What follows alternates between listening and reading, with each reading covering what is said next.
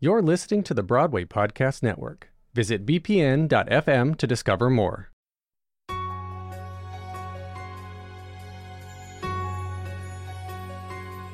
You're listening to Smashed from The Ensemblist, the only podcast that shows you Broadway from the inside out. I'm Mo Brady. And I'm Aaron Albano.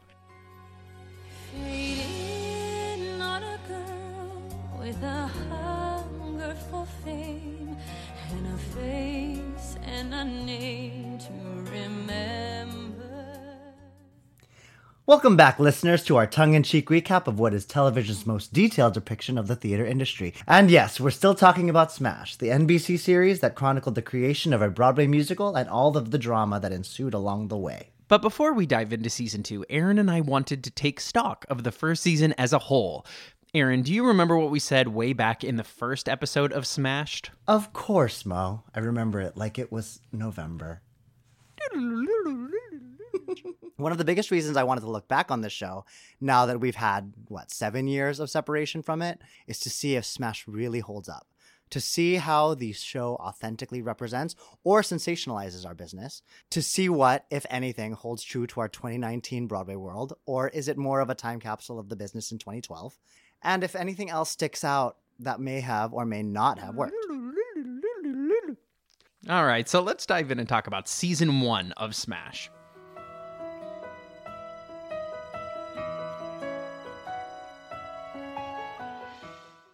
I think we should jump to your final thoughts on the season because these are so interesting to me. Okay, okay, go. So, with that in mind, let's wrap up the season. How do we think the show has done?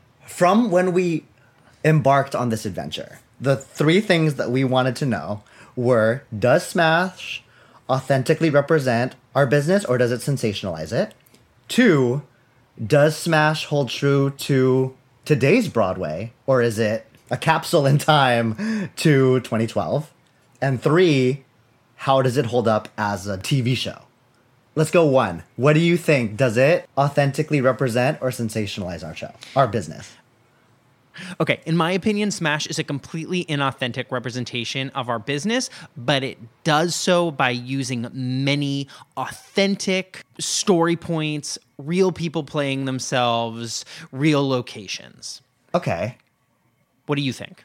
I want to say if we were on like a graph, if we were on like a spectrum, I'd say we definitely be more on the sensationalism part of our of our scale in terms of the business. That said, I think it represented us closer than I remembered In what way? because we have now tracked the characters of the show in a more unbiased and realistic way. I think the character archetypes of Karen and Ivy absolutely exist in our business. Their motivations and their intentions and their characteristics, I think, are more authentically represented than I gave it credit for in 2012. I think it got three big things wrong, Okay. and that bled in and that is what made it so inauthentic because it was basically three pillars of the show that are incorrect. One is that you produce a musical in 2012 the same way you produce a musical in 1957, which is you raise a bunch of money, you do an out of town tryout, and you come into New York. Because the nonprofit theater has really changed that. Okay. It's changed it maybe a little bit more in the last five years, but I think that was wrong. The Okay. second part is the pitting against Karen and Ivy. It made the most interesting television drama, but that wouldn't have happened where they just wouldn't have picked someone. They wouldn't have dragged it on that long. Okay, They fair, wouldn't have yes. hired somebody on as a standby. They wouldn't, those two women would have not been pitted against Okay. each other. Yes. And the third is that all of this, like, theater people are trash in the other parts of their lives bleeding into the creation of the art doesn't ring true to me Okay. yeah Yes, I buy- I buy people that. can can be dramatic on stage and off but i think it rarely happens where it makes the art bad and in smash it made bombshells journey to opening night in boston harder because everyone's personal drama was getting in the way of putting on the show. Yes, I agree with that. Okay, you've convinced me because I was just looking at it as I always do in the Karen Ivy dynamic, but the business surrounding them was yes, way over sensationalized. Okay, you've convinced me. So- Good job, lawyer. Good job, me. Um, so does Smash hold true to 2020 Broadway pre coronavirus or or is it a time capsule? I don't know. I want to say the same thing where like the personalities and the characters in our show have stayed the same. When you say Broadway, that's the business plus the people. And so maybe I think it holds true in that the industry is the industry and it stays the industry in any generation. But details of it Those details have changed, but it is this t- I agree with you. It is the same amount of truth now as it was 8 years ago. Yeah. So today we get emails about the rehearsal schedule instead of having to call a hotline. Okay, great. But at the end of the day, we're all still rehearsing. We're all still putting on a show. We're all still inspiring people and getting paid for it and living life. And how does it unbiasedly hold up as a TV show, Mo? Smash came about right before streaming.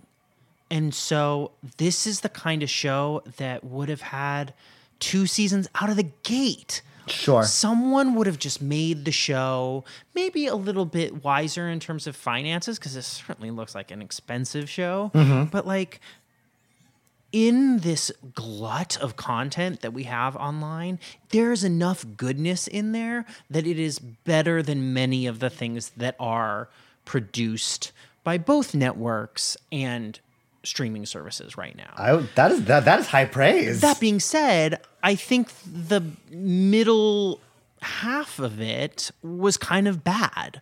Mm-hmm. But I think it would have found its legs more if it wasn't so worried about ratings.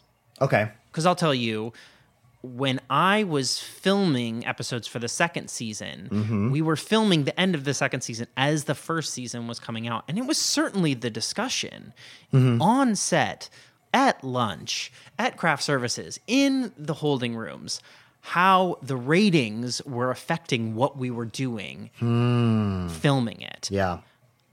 And if it would have been on one of these streaming services where they just Didn't have to worry about that. yeah, it would have been. It, they may have made different choices.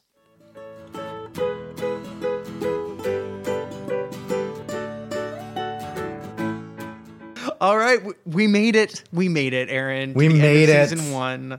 Thank you to all of our listeners who have stuck with us week after week through 15 episodes, and special thanks to all of you who tweeted at us, DM'd us, and especially those who graciously left us an Apple Podcast rating and review. Because of your support, Aaron and I have decided to keep watching and recapping into season two. Woohoo! Yay! Okay, so here's what's gonna happen. Mo and I are gonna take a little break, give us all a chance to revel in the brilliance of Don't Forget Me, and return fresh in a few weeks to recap the season two premiere of Smash. What's gonna happen? I honestly don't remember, but I am very invested now. And so, to keep up to date with our next recap, be sure to watch season two, episode one of Smash. Entitled On Broadway. You can find Smash episodes on either the NBC app or at NBC.com. The Ensemblist was produced today by me, Aaron Albano.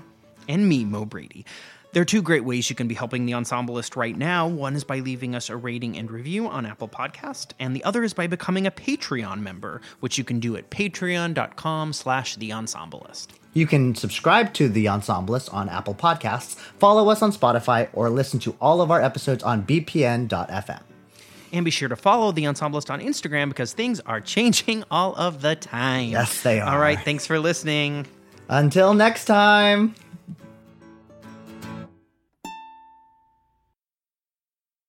Hey, it's Leslie Odom Jr. here on the Broadway Podcast Network to tell you about the Rise Theater Directory, a program of Maestra Music. Rise is a national online resource designed to connect and empower backstage and administrative and creative theater professionals from underrepresented backgrounds. If you work or aspire to work in the theater community, this can help you find your next project. And if you hire theater professionals, search the Rise Theater Directory to find your next team. Create your profile now and get more information by visiting risetheatre.org. That's theater with an R E R I S E T H E A T R E dot org because only together we rise.